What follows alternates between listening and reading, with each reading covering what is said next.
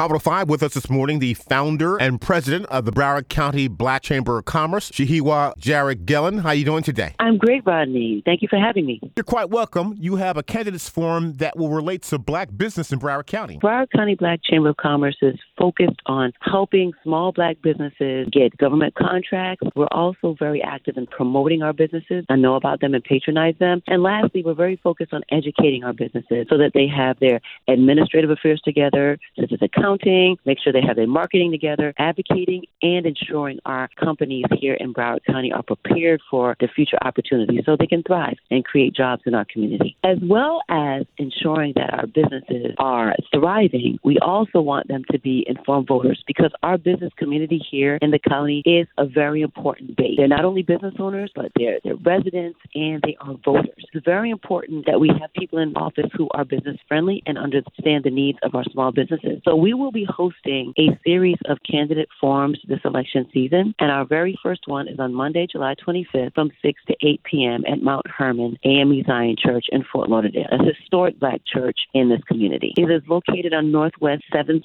Terrace. And Mount Hermon AME Church is located at 401 Northwest 7th Terrace, Fort Lauderdale 33311. Which candidates are invited to this forum? Candidates from the following races the candidates in County Commission District 6. The seat is currently held by Commissioner Beam Furr. And the other candidates include D'Amica Lachelle Davis and Jeffrey Jones. We'll also be talking with the County Commission District candidates for District 8, a very important race, a seat that was vacated when Dale Holness went to run for Alcee's seat. We've invited Bobby DuBose, Edison Jules, Robert McKenzie, and Audie Sakar. We'll also have the candidate County Commission District 9 seat, Mayor Hazel Rogers and Cattell Louise Nicholas, as well as two school board seats, District 5, in which Antonio Burgess, Ruth Carter Lynch, Clifford Coach Sr., Jeff Holness, Gloria Ann Lewis, Natalie Ingrid Lynch Walsh, and Jimmy B. Witherspoon are running, and the at large seat, District 8, where Raymond E. Adderley, Maurice Hilton, school board member Donna Korn, along with Alan Riemann, will be running. So those are the candidates that have been invited to the session, and we received um, several confirmations. We're going to have a format that will allow the community to engage. The candidates will be able to